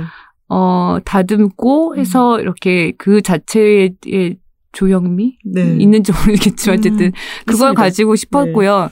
그래서 그런 글쓰기의 과정이었고, 근데 사실 여기서 이 책에서 또 하나는 뭐였냐면, 음, 여기 이 책에 있는 이제 고통의 곁이라고 하는 네. 그게 또 하나의 열쇠 말인데요. 음. 제 조카가 이 글을 쓰는 동안 네. 그 굉장히 이그 아프게 됐어요. 네. 그래서 그 친, 그 조카가 어, 희귀 난치병을 알, 진단을 받았는데, 네. 이 책을 막 한창 쓰고 있을 때, 음. 제가 굉장히 충격을 받았어요. 네. 그래서 이 중학생 조카가 어떻게 하나. 음. 근데 그 조카가, 에게 제가 글을 보내줬고, 음. 제가 쓰던 글을 보여줬고, 그 조카는 또 거기에 대해서 반응하고, 음. 그러면서 반응 너무 진지하고 좋은 반응이라 가지고 깜짝 놀랐잖아요. 네, 제 조카 정말 네. 신동인 것 같아요. 지금 고등학교 1학년 이제 올라가는데요. 네. 그, 그래서 그 조카에게 글을 써보라고 했어요. 음. 그래서 조카가 글을 썼어요. 어. 그 지금 현재 한겨레 20일에 연재가 되고 있어요. 아 그렇군요. 네, 제가 그, 그 조카에게 뭔가요? 노랑 클로버라고요. 노랑 클로버. 신채윤이라는 네. 그 고등학교 1학년 학생인데요. 네. 그 친구가 이제 글을 쓰면서 제가 그 조카에게 이렇게 얘기했어요. 글 쓰는 여자는 지지 않는다. 음. 글 쓰는 여자가 이긴다. 네. 근데 그런 것 같아요. 제 조카도 되게 힘든데 글을 쓰면서 많이 자기를 좀 돌아볼 수 있는 것 같아요. 이거 명언인데요. 글 쓰는 여자는 지지 않는다. 음. 글을 쓰면서 지지 않는 자신을 좀 더 구축할 수도 있었을 것 같아요, 작가님이. 저는 근데 매, 매번 지긴 하는데 전투에선 지지만 아니, 전쟁에서는. 전쟁에서는 지지 않는다는 거는 지지만 그래도 끝에는 지지 않을 거라는 이길 거라는 그런 소망이 있는 거죠. 예, 지더라도 예, 예. 계속해서 걷는다 나는 뭐 이런 느낌인 거죠. 예. 그러니까 그거는 어쩔 수, 사실은 뭐 정말 관뚜껑 닫힐 때까지 어떻게 우리가 네. 어떻게 알겠어요 이겼는지 졌는지 그리고 사실 졌는데도 자기 혼자 이겼다고 정신 승리를 할 수도 있죠. 음, 그렇지만 어쨌든 글을 쓰는 행위는 되게 중요한 거고 음. 그게 중요한 사람들한테는 그걸로 삶을 버티는 도구가 되는 것 같아요. 네. 근데 이 신채윤 조카님은 네. 고등학교 1학년인데 벌써 연재 스트레스를 알게 되었네요. 아, 근데 연재 스트레스도 있는데 제가 느끼기에는 글 쓰는 걸 재밌어 하는 것 같아요. 아, 지금까지는 잘 네, 네. 이모 예. 나한테 왜 이런 걸 시켰어 이런 얘기 안 하고 어, 아니, 지금, 지금 저 원고료 받는 재미로 지금. 아 네. 그렇죠. 또 원고료가 고등학생에게는 어. 또 정말 즐거운 네, 그게 어떻게 보면은 그 병이라고 하는 것도 어, 그렇지 같이 살아간다라고 하는 의미가 있잖아요. 그래서 병과 그, 함께 살아간다. 그 병을 함께 살아가는 이야기를 글로 쓴다는 게 중요한 것 같아요. 음. 그러니까 그 투병기를 쓰는 거거든요. 네. 그러니까 근데 꼭 투병기라기보다도 아픈 사람의 아픔으로써 갑자기 변해버린 일상 속에서 음. 어떤 것들을 새롭게 발견하고 뭐 병원에 가서 뭐 하고 뭐 친구들하고는 어떻게 됐고 뭐 이런 이야기들을 쓰는 건데 네. 그게 그 친구에게 되게 중요한 일이 됐죠. 음. 하나의 자기의 아픔을 전달하는 어떤 수단? 음. 네, 그렇게 됐죠. 병에 대해서는 사람들이 그래서 그 병이 어떻게 됐어 악화됐어 어떻게 됐어 나았어 뭐 이런 식으로만 네, 생각하는데 그렇죠. 병이 지금 나와 병이 함께 살아가고 있는 동안의 이야기도 삶이잖아요. 그게 그런, 네. 삶이죠. 네. 네, 그런 그런 다양한 삶의 이야기들이 나온다는 게 지금 시대가 참 너무 저는 그건 너무 좋은 것 같아요. 맞아요. 네. 우리가 병에 대해서 이야기하거나 음. 아픔이나 고통에 대해서 말할 수 있다는 건 되게 중요한 것 같아요. 네, 맞아요. 봄이 되면 여자들도 네. 어, 여자들이 맞습니다. 많이 말한다는 건 좋은 것 같아요. 제가 얼마 전에 이런 문장을 접했습니다. 글 쓰는 여자는 지지 않는다고. 방금 약간 눈을 동그랗게 뜨고 어디서, 온. 봄이 되면 조금 긴장한다의 yes라고 하셨는데 네. 봄이 참 음. 뭐랄까요 달뜨잖아요. 그쵸, 뭔가 봄. 따뜻해지고 꽃이 피어나고 음, 음, 그막 음. 얼어붙었던 것들이 이제 조금씩 녹아나고 음, 이러면 음. 마음도 이상하게 막 설레고 그렇죠. 뭔가 좀 그렇단 말이죠. 어, 어, 어. 근데 그렇죠. 그게 어떤 신체의 리듬 같은 걸로도 만약에 어떤 조울증을 갖고 있다 그러면은 여러 계절 중에 저는 겨울도 좀 취약할 것 같긴 한데 겨울도. 취약하죠. 겨울도 음. 춥고 힘든데 제일 중요한 거는 이제 그 조울은 그 낙차잖아요. 네. 감정의 낙차라고 음. 할 때. 그래서 이제 봄이 긴장되고 무서운 이유는 음. 그냥 움츠러들고 있는 게 아니라 움츠러들었던 자신이 이렇게 그 고양되면서 네. 급작스럽게 너무 부풀어 오르지 않을까? 부풀어 오른다. 네, 음. 그런 것들이 다시 좀 걱정이 되는 그런 점들인데요. 음. 또 제가 실제로 조증이 발병했을 때가 대부분 봄이었어요. 아, 그러니까 이제 그게 아마 겨울에 어떤 이 웅크리고 있다는 걸 좀 만회해 보려고 하는 내적인 그런 음. 수 있죠. 욕구였을까? 하여튼 음. 그랬던 것 같아요. 그리고 많은 사람들이 또 봄에 많이 아프다고 하더라고요. 네. 그, 네. 괴로운 기억들이 떠오를 때 생각을 떨쳐버리기 위해 하는 행동이 있다의 yes라고 하셨습니다. 어떤 걸 네. 하시나요? 보통은 이불킥이라고 하죠. 저 솔직히 술 마시는 것 같아요. 술 마시는 게 또 위험하거나 할 수 있으니까. 아, 그러니까 제가 제가 술 마시지 말라 있었죠. 제가 술, 술 마셔요, 사실. 혼자서도 드시나요? 어, 술, 자, 술, 혼자서, 아니, 막 이렇게 말을 더듬지. 조금 마시고요. 네. 근데 대부분 다른 사람들하고 많이 마십니다. 아. 네.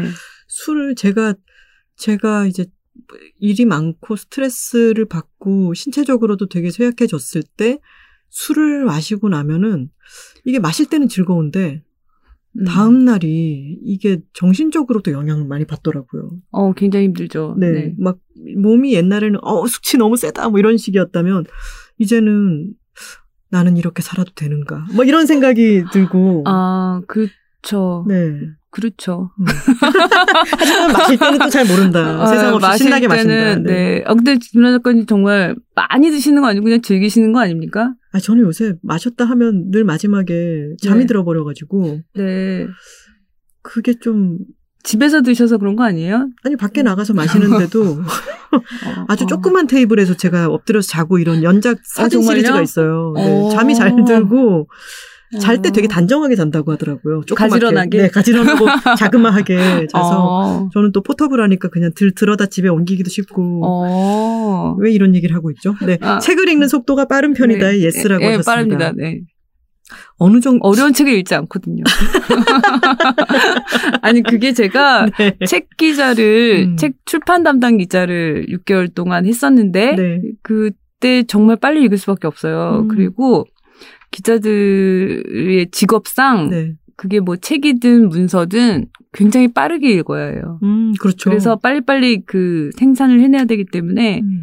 그래서 문자를 빠르, 물론 한글의 경우에, 네. 그러니까 한글을 빨리 읽게 됩니다. 네. 음.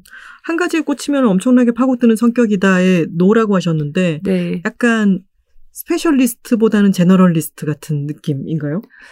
다양한 또- 곳에 얕고 넓게 관심이 많다. 뭐 이런. 아, 그런 건 아니고요. 덕후는 아닌 것 같아요, 확실히. 음, 그렇게까지 깊게 막 파고 들어가는 집요하거나 치밀한 성격은 아니에요. 음. 그런 의미에서 고지식한 건 맞아요. 네. 고지식한 건 맞는데 그렇다고 해서 뭔가 자신의 어떤 막 아는 걸 막 파고 내려가가지고 그렇게 하는 정도까지는 아니에요. 음. 그건 아니에요. 네. 휴일은 대부분 집 밖에서 시간을 보낸다라고 하셨는데 네. 운동 같은 거 하시나요? 아니면 네, 운동을 하는 걸 좋아하고요. 음. 또 사람들과 네. 술 마시고 어, 그, 주말은 가능한 피하려고 합니다. 네, 운동 후에 술을 마시죠. 원래 네. 나는 어떤 사람일까 종종 네. 스스로에게 묻는다라고 하셨는데 네. 생각, 자신에게 물을 수밖에 없죠. 음. 저는 이제 조울병을 앓는 사람이니까 네. 스스로에 대해서 많이 생각하게 되고 제가 이제 아침마다 약을 먹거든요. 네. 하루에 매일- 한번 드시나요? 네, 하루에 한 번 먹습니다. 음. 네, 하, 뭐, 먹으면서 사실 음. 그건 잊을 수가 없죠. 나는 누구인가라고 하는 것을 음. 뭐 엄청나게 매일 아침 근본적인 질문을 던지는 것은 아니지만, 네. 어, 나는 스스로를 돌봐야 되는 사람이고, 음. 그리고 나는 약을 먹고 있고, 그리고, 음, 그리고 잘, 어쨌든 관리를 하고 있는 사람이야. 네. 라고 하는 생각을 아주 조금씩은, 그러니까 어쨌든 나는 누구인가를 생각하고 있어요. 음. 예. 이제 약과 치료에 대해서 조금 얘기를 해볼까 봐요. 네네. 우울증 약이라는 게또 음. 아예 안 듣는 음. 사람들도 있다고. 그러니까 신체적으로 우울증. 약이 안 받는 몇 퍼센트의 사람들이 있는데 음. 그 사람들은 진짜 너무 힘들 거잖아요. 지금까지 음. 개발된 어떤 약을 써도 음. 나한테는 음. 받는 게 없는 음, 음, 사람이 있을 음, 수도 있는데 음. 기자님의 경우에는 딱 본인에게 맞는 약을 이제 찾으셨어요. 그죠?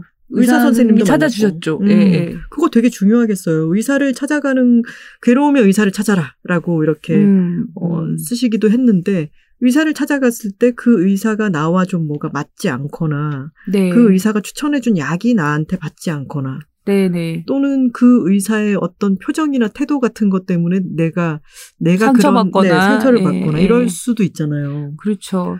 그러면 많은 다른 내- 내가 이 의사랑 좀 안 맞는다 싶으면은 다른 의사를 또 찾아가 보는 노력은 권장하시겠네요. 어, 굉장히 권장합니다. 음. 그러니까 사실은 그 되게 어려운 일이에요. 네. 그 아픈 사람들 복불복이라고 하잖아요. 네. 정신질환, 뭐 조울병, 우울증, 뭐 조현병, 뭐 할- 이런 병도 마찬가지고 사실 다른 병들도 어떤 의사를 만나느냐에 따라서 정말 말 그대로 구원받기도 하고 또 의료사고로 죽기도 하고 그렇잖아요. 음.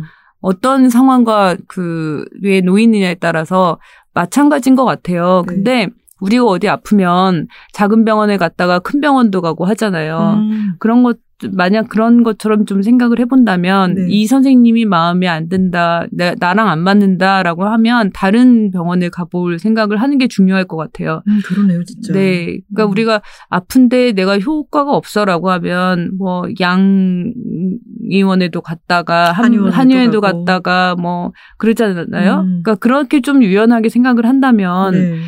그 좀 저희가 좋은 의사를 찾는 노력을 음. 좀더 쉽게 할 수 있지 않을까 저는 음. 그런 생각이 들더라고요. 기자님의 어, 병, 병력이라고 해야겠죠? 병의 네, 역사. 네. 어, 94년에, 1994년에 우울증이 왔고, 네네. 97년에 경조증이 다시 찾아왔고, 네. 2001년에 조증이 왔고, 그리고 2003년에는 졸업장을 받았다. 네네. 나는 모범수로 네. 어, 이, 졸업을 했다 라고 음, 말씀을 음. 하셨는데, 음. 그러고 나서 2006년에 다시 재발을 네, 그렇죠. 했을 때, 아, 그때에 이제 다른 병원을 찾아봐야겠다라고 음, 생각하신 음, 음. 거군요. 네, 그렇죠. 왜냐하면 그 2003년에 졸업장을 준 병원은 고향에 있는 병원이었어요. 네. 그리고 이제 그때는 입원해 있던 병원이었기 때문에 그 계속 왔다 갔다 하기가 좀 힘들었고 음. 그리고 또 어쨌든 그 빨리 좀 찾아가서 네. 언제든 할 수 있는 좀 가까운 병원을 원했고 음. 그래서 음 그래서 다른 병원을 찾았는데 처음에는 제가 그렇게 많이 도움을 받았다고 생각하지 않았는데 이제 어쩌다가 우연히 정말 김원 선생님을 만나서 네. 구원을 받았다고 음. 하면은 네 그 렇게 되는데 사실 제가 책을 쓰고 나서 좀 미안한 부분이 있었는데 여기 그 김원 선생님 말고 다른 의사 선생님들의 사례가 나오는데 아, 어, 이 자리를 빌어서 좀 말씀드리자면 그분들이 정말 나쁜 분들이라든가 그런 게 아니라 저랑 안 맞았던 그렇죠. 거죠. 예, 그렇죠. 그 부분을 좀 명확하게 말씀을 드리고 싶더라고요. 맞아요. 그분들에게 또 잘 맞는 환자들도 있을 텐데 그럼요. 너무 이제 일방적이 사실은 이제 이런 글 쓰고 말하는 사람이 그냥 얘기하는 하면 그렇게 되는 거잖아요. 근데 음. 그게 아니라 저, 어, 저랑 좀 안 맞았다 이렇게 네. 좀 표현하고 싶네요. 네. 제가 저희 동네에요. 어떤 한의원이 있는데 제가 발목을 삐어가지고 음, 이게 통증이 심해서 뭐 정형외과를 가서 해도 이게 참 좋지가 않고 낫지가 않고 이래서 그 음. 한의원을 갔는데 불침을 한 방 맞고 그 자리에서 갑자기 고통이 없어지고 도- 되게 음. 좋아졌어요. 네네. 그래서 너무 신기해서 트위터에 쓴 적도 있었고 음. 이제 다른 친구들도 거기 한번 가봐라고 제가 권해가지고 가고 그랬단 말이죠. 음, 음, 근데 어떤 사람은 확 좋아지고 음. 어떤 사람은 난 진짜 거기 안 맞아 라고 음. 얘기하더라고요. 네. 그래서 아 이게 사람마다 다 다르구나 싶었는데 그 다음에 제가 또 어디가 안 좋아져서 그 한의원을 갔더니 이번엔 저도 더 악화된 거예요. 아 그래요? 네. 그래서 오. 아 이게 한 사람이 어떤 병증을 갖고 있고 어떨 때 만나느냐도 또 되게 다르겠구나. 그분이 맞아요, 잘하는 맞아요. 게 때가 음. 있고 이게 또 사람마다 음. 또다 다르니까 음, 음. 어떤 사람은 잘 맞고 어떤 사람은 아니고 음, 같은 음. 사람이라도 어떤 병일 때는 괜찮은데 다른 병일 때는 또 안 맞고 이럴 수 있겠구나 음. 싶었었어요. 저희 그 제책 뒷부분에 저희 주치의 선생님하고의 이 대담이 있는데 네. 대, 화가 실려 있는데 선생님도 그런 얘기를 하셨어요. 음. 그러니까 이주연 씨가 그때 왔을 때 본인을 찾아왔을 때 그때였기 때문에 어쩌면 신뢰 관계가 생기고 그럴 수도 있다. 음. 이주연 씨가 만약 그때 진짜 조증이었을 때 왔다면 음. 아마 계속 그 병원에 다니지 않았을 수도 있다. 네. 이게 다 사람들이 어떤 때와 음. 그 정말 상황 네. 그런 것들이 중요하다라고 얘기를 하시더라고요. 음. 근데 기본적으로 그 저 좋은 의사 선생님들의 태도라는 건 확실히 있는 것 같아요. 네. 저희 선생님은 그 환자와의 와 의사와의 어떤 거리와 음. 어떤 관계가 놓여야 되는지 잘 파악하고 계신 분이어서 음. 저는 그 점에 대해서 굉장히 신뢰를 하고 있어요. 네. 또 어떤 음. 사람은 김원 선생님과 안 맞을 수도 있는 거죠. 어, 그렇죠. 그럴 수도 있는 그럴 거죠. 수도 있는 네. 거죠. 네. 하지만 맞이, 많이 맞으리라고 생각합니다. 저희 선생님 잘 되셔야 돼요.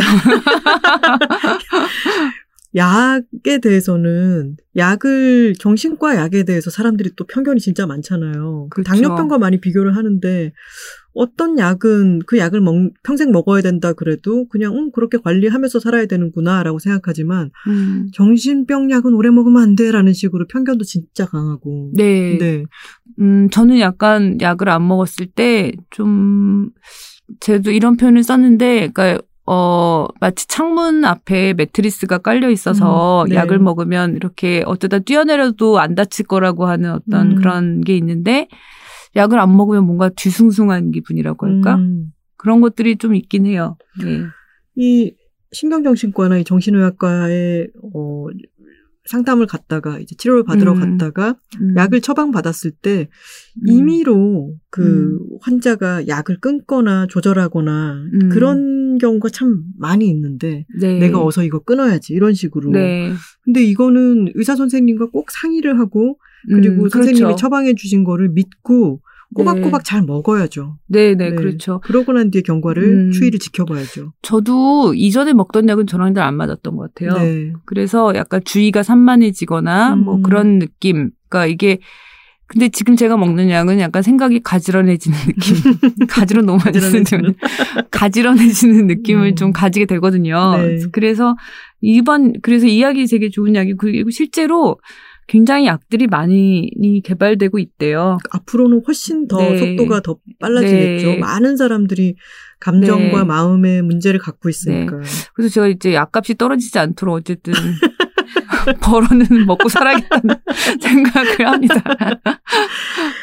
여행, 걷기, 달리기를 네, 네. 좋아하십니다. 네. 어, 이 책에도 뒷부분에 까미노에서 이제 걸으셨던 거, 네. 실크로드 등등의 이제 여행 이야기가 실려 있고 네. 실크로드는 차 타고 갔어요. 걷지는 않으셨어요? 네, 아니, 별로 차만 안 타고. 돌아다니신 거예요? 낙타를 탄 적은 있는데 기차나 자동차 뭐 이렇게 얘기를 빨리 확. 바꿔서 어, 네덜란드의 네이메헌이라고 하는 곳에 가셔가지고 네, 네. 걷기 대회도 네. 하셨고 순위가 어땠죠? 거의 꼴찌였죠. 근데 이게 피어스탁이라는 축제가 진짜 희한한 축제였어요. 네. 이게 2016년에 그 100회를 맞는 100회를 맞은 아, 엄청. 유구한 역사를 자랑하는 잠깐만요. 그런 2016년에 100회를 맞으면은 네. 1916년, 7년 이럴 때 시작됐다는 1906년. 거잖아요. 네네, 그렇죠. 헉, 엄청 오래된 거예요. 엄청 오래된 축제예요. 그리고 네. 진짜 이 축제가 열릴 때는 네이메언이라는 데가 한 20만 명 인구라고 하는데 음. 온 도시가 난리가 나요. 전 세계에서 막 와서 뭐 전 세계까지는 모르겠지만 하지만 유럽 유럽에서 찾아갔었죠. 네, 한국에서는 이제 몇몇 안 되는 분들이 찾아갔는데 그 이게 어 하루에 40km씩 걷는 게 있고 네. 50km씩 걷는 게 있고 30km씩 그러니까 모두 나흘 동안이니까 200, 음. 160, 120 이렇게 걷는 거예요. 음. 세 가지가 있는데 저는 40km를 걸었는데 어 좀 정말 잘 못 걸었죠. 그래서 음. 그 일정한 시간 안에 들어와야 돼요. 5시 안에 들어와야 하는데 네. 그 시간을 거의 맞추기 거의 못 맞추기도 하고 맞추기도 음. 하고 뭐 그러면서 갔는데 그때 이제 어 저희가 꼴찌를 했는데 제 친구랑 같이 걷다가 음. 친구가 어, 또막 물집도 잡히고 네, 그래서 사실 저는 네. 꼴찌 안 할 수 있었어요. 근데 친구가 많이 하지만 나는 아파가지고 같이 갔다. 어, 그래서 같이- 유고 위고다. 네. 그래서 같이 갔다가 이제 그 물집 치료를 받고 딱 나오자 저희밖에 없다는 걸 알게 됐죠. 음. 그랬는데 그 텅 빈 길에서 엄청난 해방감 아. 그런 게 있었어요. 다들 다 엄청나게 사람들이 많이 걷거든요. 네. 그 사람들이 다 없어지고 저희만 남아 있었어요. 음. 그럴 때 정말 그, 그 환한 길에서 아, 이게 뭔가, 나는 누군가요? 왜 있나? 이런 생각이 들었는데, 음. 어, 결과적으로 되게 좋았던 것 같아요. 친구랑 이제 같이 이 속도에 대한 강박감 없이 걸을 수 있었고, 근데 이제 그 꼴찌를 했을 때 뭔가 이렇게 내려놓는 느낌, 음. 아, 괜찮아, 라는 느낌이 있었고, 또 하나 여기 책에는 쓰지 않았지만, 그때 같이 꼴찌를 한 젊디 젊은 네덜란드 음. 청년이 있었는데, 그 친구가, 아, 그 청년이 저 아니라 제 친구를 보고, 그, 굉장히 호의가 호감을 느끼면서 같이 꼴찌로서 함께 걸었어요 대화를 오. 하면서. 네, 그래서 꼴찌도 할만하구나 이런. 어유 그럼 할만하죠. 네, 그러니까 그럼 다 너무 할만하죠. 모든 불리함 속에 유리함이 있더라고요. 네네. 네. 그 뒤로 뭐 어떻게 뭐 진전이 있게 이거는 하지 않았나요? 아, 근데 그 네덜란드 청년은 네. 동양인들의 그 어떤 이 나이라든가 이런 걸 잘 모르더라고요. 아, 네. 그래서 현실을 알고. 예, 약간 현실은 이제 어 화들짝 40대 뭐 모르 이런. 네. 그 페이스북 메시지를 통해서 뭐 엄청 자신의 그 심경을 고백했다가 네. 제 친구가 나는 결혼도 하고 나는 마흔이야 이렇게 얘기했더니 스무 살 청년이 더 이상 연락하지 않았습니다. 하지만 꼴찌는 즐겁게 했다. 네, 아, 그 그로서는 얻는, 얻는 게 있더라고요. 네, 네. 그로서는 소임을 다한 거죠. 네, 그로서 네, 얼마나 훌륭해. 네, 아직도 사진 가지고 있어요. 근데 하지만 그렇다고 해서 제가 이제 그때는 해방감을 느꼈지만 제가 그렇다고 바뀐 건 아니에요. 음. 저 여전히 꼴찌 싫어하고 어 밥값을 해야 된다라고 생각하면서 이렇게 사는 그냥 평범한 소심한 네 사람입니다. 그리고 여자 친구들의 중요성에 대해서도 네. 생각을 하게 되셨잖아요. 네네 그, 진짜, 음, 마음을 터놓고 이야기할 수 있고, 그리고 막 또 너무 가깝거나 질척이거나 하지 않으면서 나의 상태를 서로 얘기하고 음, 음, 공유할 음. 수 있는 음, 동성 친구들은 네참 중요한 것 같아요. 정말 중요하죠. 제가 이번에 그 책이다웃 보면서 그 작가님 책에 보면은 네. 친구에 대한 글이 있잖아요. 네네. 네. 그러니까 잘 나가지 않아도 음, 그 서로 밥 먹었는지 네. 잘 얻어먹고 다니는지 음. 걱정하는 친구가 중요하다. 네. 친구는, 그런데 친구는 사회적 정서적 안전망이죠. 그렇죠. 네. 저도 마찬가지인 것 같아요. 그리고 그걸 이제 서른이 되어서 깨달았고 아 이런 안정망을 갖춰야겠다. 음. 나의 정서적 이 인프라를 갖춰야겠다는 생각 때문에 여자친구들을 좀 적극적으로 사귀어보자라고 음. 했었죠. 음. 그리고 실제로 어 노력을 하면서 좋은 친구들이 많이 생겼어요. 그럴 때 정말 안정감이 들지 않나요? 어 정말 안정감이 네. 들어요. 어떤 음. 한 사람과 드라마틱하고 낭만적이고 불같은 관계로 접어드는 건 또 나름대로의 뭐 미덕이지만 네, 네. 그런 관계가 아니라, 아니라 아주 안정적이고 편안하고 음. 그리고 어느 정도의 거리를 유지하고 있으면서 함께 가는 네, 느낌? 네, 그쵸. 음. 아니, 저 약간 이런 생각이 드는데, 어, 남자랑 만나서 결혼하고 뭐 이래야지라고 생각하는 건 마치 정말 뭐 한미 동맹만 중요하고 다른 나라 안 중요하다. 근데 저 다자 외교를 중요시합니다. 정치부장님께서 이렇게 말씀하셨습니다. 다자 외교. 등거리 음. 외교 해야 돼요. 그리고 한미 동맹만 중요한 게 아니다. 그렇죠. 네. 뭐 미국이 우리의 우방이라고 하는 거는 마음에 딱 들어왔어요. 네, 네. 아, 이제 마지막 질문을 드려야 될 때가 왔습니다. 네. 시간 진짜 금방 가죠. 어 저희, 그러네요. 네, 네. 한참 와, 시간이 벌써 이렇게 됐네요. 조울병과의 평화를 원한다. 네. 그러니 평화를 준비하겠다라고 쓰셨는데요. 네. 음, 어, 네. 조울병과 평화롭게 지내고 싶은 사람들, 네. 환자일 수도 있고 아니면 음, 그 환자의 음, 주변 음. 사람들일 수도 있는데 음. 그분들에게 꼭 해주고 싶은 말이 있다면은 어떤 걸까요? 음, 우리가 평화를 이제 지킨다 또는 평화를 유지한다는 말은 전쟁을 피한다는 말이잖아요. 사이가 사이가 어, 다자외교 다자외교도 해야 되고 전쟁을 하지 말아야 되고 음. 그리고 기본적으로 관계는 다 갈등을 품고 있는 거잖아요. 네. 근데 마찬가지로 내가 평화를 스스로 지키는 방법은 어떤 그렇게 전쟁을 하지 않으려면 서로 조심스러워야 되는 음. 거잖아요. 그리고 서로 배려를 해줘야 되고, 그러니까 평화를 준비한다는 말은 다른 게 아니라 나 자신에 대해서 좀 돌봐주고 배려하고 좀 조심스럽게 대하는 태도인 것 같은데요. 음. 그러니까 정말 내가 생각하기에 스스로 힘들다고 생각하면 그걸 정말 어 가까운 사람에게 좀 털어놓고 음. 그 짐을 좀 나눠 가, 달라고 하고 음. 들어 내 짐을 좀 들어달라고 하고 그리고 또 의사 선생님을 찾아가서 적극적으로 찾아가서 이야기를 하고 음. 저도 지금 막 힘들면 다시 선생님께 막 그 어, 진료 일을 앞당겨서 찾아가서 얘기하고 그러거든요. 그래서 네. 약을 좀 바꿔보기도 하고 음. 뭐 그런 게 있고 또 중요한 건 생활 습관인 것 같습니다. 음. 네. 자, 술 너무 많이 마시면 안 돼요. 운동과 좋은 음식을 먹고요. 본인에게 하시는 네. 말씀 맞죠? 네, 네, 맞습니다. 네. 운동을. 하고 밥을 잘 챙겨 운동을. 하고 예, 좋은 음식을 먹도록 음. 어쨌든 그 저는 그게 되게 중요한 것 같더라고요. 그러니까 되게 힘들 때 어, 나를 위해서 음식을 천천히 준비해서 어. 어, 천천히 먹는 거. 음. 그게 되게 좋은 행동 같았어요. 그렇다고 제가 요리를 잘하는 건 아닌데 음. 어, 그렇게 좀 어, 나를 위해 주는 시간 같은 네, 예. 뭐 엄청난 의미가 없 를 부여하지 거. 않더라도 음. 그렇게 하고 있다 보면 어느새 좀 뭐 이렇게 물을 썰고 있다던가 음. 그러다 보면은 마음이 좀 가지런해지는 느낌 받, 받았어요. 예. 유행어를 만들려고 하시는 거 아니 같아요. 아니 아니. 오마주. 네, 이 그렇습니다. 책에 음, 김원 선생님과의 대담 이전에 어, 김, 이주연 기자님의 글 맨 마지막은 이렇게 끝납니다. 빛이 거기에 있으므로 나아갈 수밖에 없다. 주춤주춤하면서도 전진하는 용기를 잃지 않았다고 흔들리면서도 걸어갔다고 그만큼 스스로를 사랑했다고 눈을 감기 전 나에게 말해주고 싶다라고 끝나는데 네. 저는 이 책을 내심으로 인해 가지고 아주 큰 걸음을 또 떼신 거잖아요. 음, 네. 네, 네. 앞으로도 계속해서 이런 마음가짐으로 물을 써는 마음가짐으로 아, 네. 계속해서 어떤 방향으로 걷고 계시리라. 네, 아, 감사합니다. 앉지 않고 꼴찌를 하더라도 네. 계속 걷고 계시리라 믿겠습니다. 감사합니다. 네. 오늘 나와주셔서 정말 고맙습니다. 고맙습니다. 오늘의 만남은 이렇게 기억될 것 같습니다. 깃발과 미역, 다자외교, 그리고 글 쓰는 여자는 지지 않는다. Check it out, check it out, check it out, check it out, check it out, check it out, check it out, check. Check it out, check it out, check it out, check it out, check it out, check it out, check it out, check it out, check it out.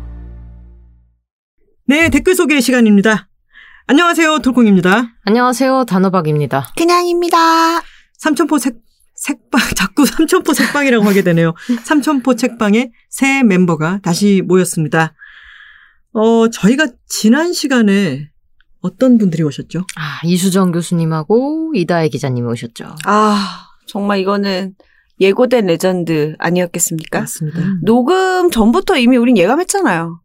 반응이 또 폭발할 것이다. 음. 음. 터질 것이다. 약간 더빙 톤으로 말씀하신 건가요? 아, 정말. 난리 날 또- 거다. 우리 정말 녹음 전부터 알았어요. 이건 터질 거라고. 제 그 사촌 동생이 저희 방송의 팬이에요. 열심히 들어요. 네. 근데 제가 뭐 인스타 스토리나 이런 데서 와 이번 편 레전드 녹음하고 나서 뭐 먹고 있다 뭐 이런 식으로 올리면 쪽지가 와가지고 누나 legend라는 말은 너무 남발하는 거 아니야? 라고 했는데 이수정 이다혜님이 나오셨어. 그랬더니 어 그건 진짜 legend다. 찐이다. 그러더니 후기도 막 보내줬어요. 한 시간 반이 진짜 어떻게 순삭이었다고. 그렇죠. 네. 아, 그리고 그 사촌 동생 분께 이건 말씀 전해주세요. 믿음을 가지시라. 믿음의 벨트. 아, 우리를 믿으시라. 레전드. 김하나 legend의 선생님이 legend. legend 라고 하셨을 때 네. 그분이 legend가 되었다. 맞다. 그렇죠. 네, 아주 뭐 반응도 뜨거웠고 두 번씩 들으시는 분도 많이 있었다고 오, 맞아요. 남겨주셨어요. 네니킴님, 건방전님을 비롯해서 음. 네. 두번 듣고 있다라고 인증 트윗을 남겨주셨습니다. 감사합니다. 댓글을 한번 읽어볼까요? 네. 펄스 11일까요? E PERCE11님께서 요즘 범죄 영화 프로파일에 빠져서 매일 듣고 있었는데 이게 웬 텔레파시인가요? 올- 오디오 클립 들으며 이수정 교수님 이렇게 멋진 분이구나 하며 재밌게 듣고 있어요. 다혜 작가님은 오랜 팬, 세젤사 이다혜 작가님, 세상에서 제일 사랑스러운. 이다혜 작가님 정말 응원하고 좋은 방송 감사합니다 남겨주셨습니다. 고맙습니다. 아, 고맙습니다. 저희 이번엔 서로 정말 윈윈이었던 것 같아요. 어, 음. 맞아요. 네. 맞아요. 이게 서로 간에 막 뭐랄까 잘해 응원해주고 싶은 마음이 되게 그득한 상태로 나누는 이야기들이어서 또 네. 더 그랬던 것 같아요. 음. 진아숙님께서 오디오 클립도 책도 늘 궁금했지만 괜히 무섭고 불편하고 속상할 것 같아 외면하고 있다가 측면 돌파 듣는 걸로 퉁치자 않은 마음으로 들었어요. 그런데 분명히 나아지고 있고 그걸 광역 경험으로 알고 있고 이렇게 말씀하셨어요. 그러니까 이제 성대모사. 그 점에 있어서는 나를 신뢰해도 좋다는 이수정 교수님의 말씀 정말 좋았어요. 이수정 교수님처럼 믿을 수 있는 여성 어른의 존재가 있음을 확인할 수 있어 정말 큰 위로를 받았어요. 음. 이렇게 이야기를 들려주시는 이다혜 기자님, 김하나 작가님께도 다시 한번 깊은 감사드리며 책 주문하러 갑니다. 하셨습니다. 감사합니다. 네, 유주님께서 와 요즘 BTS보다 더 좋아하게 된 이수정 교수님이 드디어 출연하셨네요. 요즘 교수님 출연하시는 방송들 다 챙겨보는데 항상 흉악 범죄인에 대해 냉정하게 분석하시고 범죄 자체 그리고 그것이 발생할 수밖에 없는 사회 시스템과 법에 대해서는 누구보다도 묵직하게 분노하시는 모습이 너무나 멋있습니다. 일하는 여성들의 왕언니 같은 존재예요. 라고 남겨주셨습니다. BTS보다 더 좋아하게 된. 아, 이수정 교수님 진짜 맞아요. 너무 좋으시겠는데요. BTS보다 핫하시고 일하는 여성들의 왕언니예요. 맞아요. LSJ. 리수정. 어, 아우. 부러워요. 소나무 거울님께서 매번은 아니지만 간혹 찾아 듣는 방송입니다. 진정한 재미를 오랜만에 느끼며 들었습니다. 저는 50대지만 이다혜 기자님 참 멋있었어요. 쓰신 책 지난 방송에서 흘려들었는데 찾아서 읽어봐야겠다는 생각이 들었어요. 그리고 매번 느끼지만 김하나 씨 목소리와 코멘트 참 듣기 좋네요. 아유, 고맙습니다. 부럽지랑. 유은님께서 시간 느리게 하는 시간 느리게 가게 하는 방법 땡땡 plank를 30초 동안 한다. 시간 빨리 가게 하는 방법 땡땡 책읽아웃 이수정 교수님 이다혜 기자님 나오신 편을 듣는다. 이수정 교수님 MBTI 감히 예측해 보자면 INTJ 아닐까. 인류에 기대 안 하시는 분인데 그래도 챙겨야 하는 인간들을 위해 열리라고 방송하시는 거 너무 멋지다. 그리고 책이라웃에서 교수님 웃음소리 많이 들을 수 있어 좋았다. 하트 이모티콘. 그리고 이다혜 기자님 그 프로페셔널과 그저 누워있는 모습 사이 온도차에 치이네요. 출근길의 주문에 이어 여기서도 뒤에 오는 여성들을 위해 행동하고 있다는 걸 들려주신다. 여기에 김하나 작가님 깔끔하고 찰진 진행까지 뭐 완벽하죠? 말 그대로 믿고 들었다. 이거야말로 들었다. 진짜 우리 플렉스한 거 아니에요? 이거야말로 저희 사촌 동생에게 부족했던 거죠. 믿음. 근데 그 이다혜 기자님의 갭 차이 되게 다들 어, 좋아하시더라고요. 너무 좋던데요, 어, 진짜. 맞아요. 얘기하면서도 진짜 사랑스러워. 어떻게 그렇게 많은 일을 하세요? 어, 전 대부분의 시간 동안 누워 있어요. 누워 있거나 일하고 있다. 그래서 그냥 일을 많이 하는 것처럼 보일 뿐이다. 아 진짜 귀여우세요. 맞아요. 배짱이님께서 책이라웃 이수정 이다의 편 와글와글 시끄럽고 너무 좋네. 와글 와글. 교수님이 범죄영화 프로파일 준비하면서 이걸 누가 들어줄까 회의적이었다고 하니 지금의 연대가 있기 전에는 최전선에서 홀로 싸우는 장군으로서 얼마나 외로웠을까 싶다.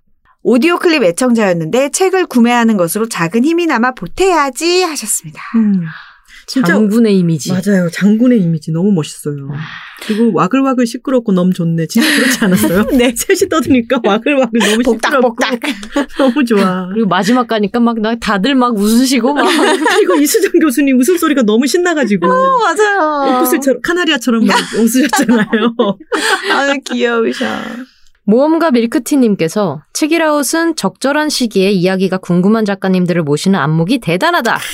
여기 또 저희 섭외 전문가가 있습니다. 그렇죠. 네. 최근 N번방 같은 여성 관련 범죄에 대해 신뢰하는 분들의 생각을 듣고 싶었는데 이수정 이다혜 작가님과 톨콩님의 대화가 공감되는 것으로도 힘이 되었다. intro에 회복 관련한 문장 소개도 남겨주셨습니다. 이번 intro는 우리 톨콩님께서 직접 선정하셨는데 탁월한 선택이었다는 생각이 들었습니다. 아, 그랬, 그랬죠. 맞다, 네. 맞다. 생각이 나네요. 음. 항상 좋은 구절을 뽑아 오시지 않습니까? 우리 그냥, 그냥님이. 얼마나 진심이 없으면 저렇게 말이 막 틀려. 발음도 안 돼. 에이. 애니님께서 이수정 교수님, 이다혜 작가님, 톨콩님이 한자리에 모여 나누는 대화를 들으며 여성들의 이야기가 나아가야 할 방향을 발견한 것만 같다. 여성들은 보다 전문적인 이야기를 훨씬 더 효율적으로 할 수 있고 남성들이 그동안 누려온 권력에 취해 게으르게 놓치는 많은 부분을 날카롭게 잡아낸다. 그동안 여성들에게 요구되었던 온순함, 사랑스러움, 꽃 같은 아름다움이 아니라 전문성과 시사, 깊고 넓은 안목을 갖춘 여성들이 전면에 나서서 제대로 된 이야기를 할 수 있는 장이 많아졌으면 좋겠다. 서로 눈물 닦아주고 격려해주는 수준을 넘어설 때가 됐다. 좋은 방송 감사합니다. 하셨습니다. 아, 좋은 댓글 감사합니다. 네. 너무나, 너무나 네. 좋은 댓글이네요. 진짜 한 문장 한 문장을 꼭꼭 씹어서 읽게 되는 그런 말씀이었어요. 너무 감사합니다. 항상 여성들이 이렇게 나- 남성들이 이야기를 나누는데 여기 지금 꽃 같은 아름다움이라고 쓰셨는데 양념처럼 들어가 있잖아요. 네. 근데 그런 게 아니라 전문적인 어, 분야가 있는 여성들이 여성들끼리 이야기를 나눌 때 엄청난 쾌감이 있는 것 같아요. 맞아요. 네. 그리고 그때 방송에서 이다희 기자님과 김하나 작가님이 공감하셨던 안심하고 대화할 수 있다는 저의 것. 의남증이 날로 심해지고 있기 때문에. 불안불안해하지 않고 대화할 수 있다는 것. 음, 근데 지난 방송은 정말 그런 시간이었죠. 정말 무해하면서 되게 웃긴데 그 웃기는 게 마구 웃어도 마음 편안한 맞아요. 그런 웃음이 있었죠. 음, 네. 음. 역시 자화자찬은 우리가 최고예요. 정말 그렇죠. 우리 유- 유기농 마크 획득해야 돼. 음, 맞아요. 음. 오가닉. 이렇게 청정할 수가 없다. 댓글 우리가 쓰고 우리가 뽑아가지고 막 읽을까요?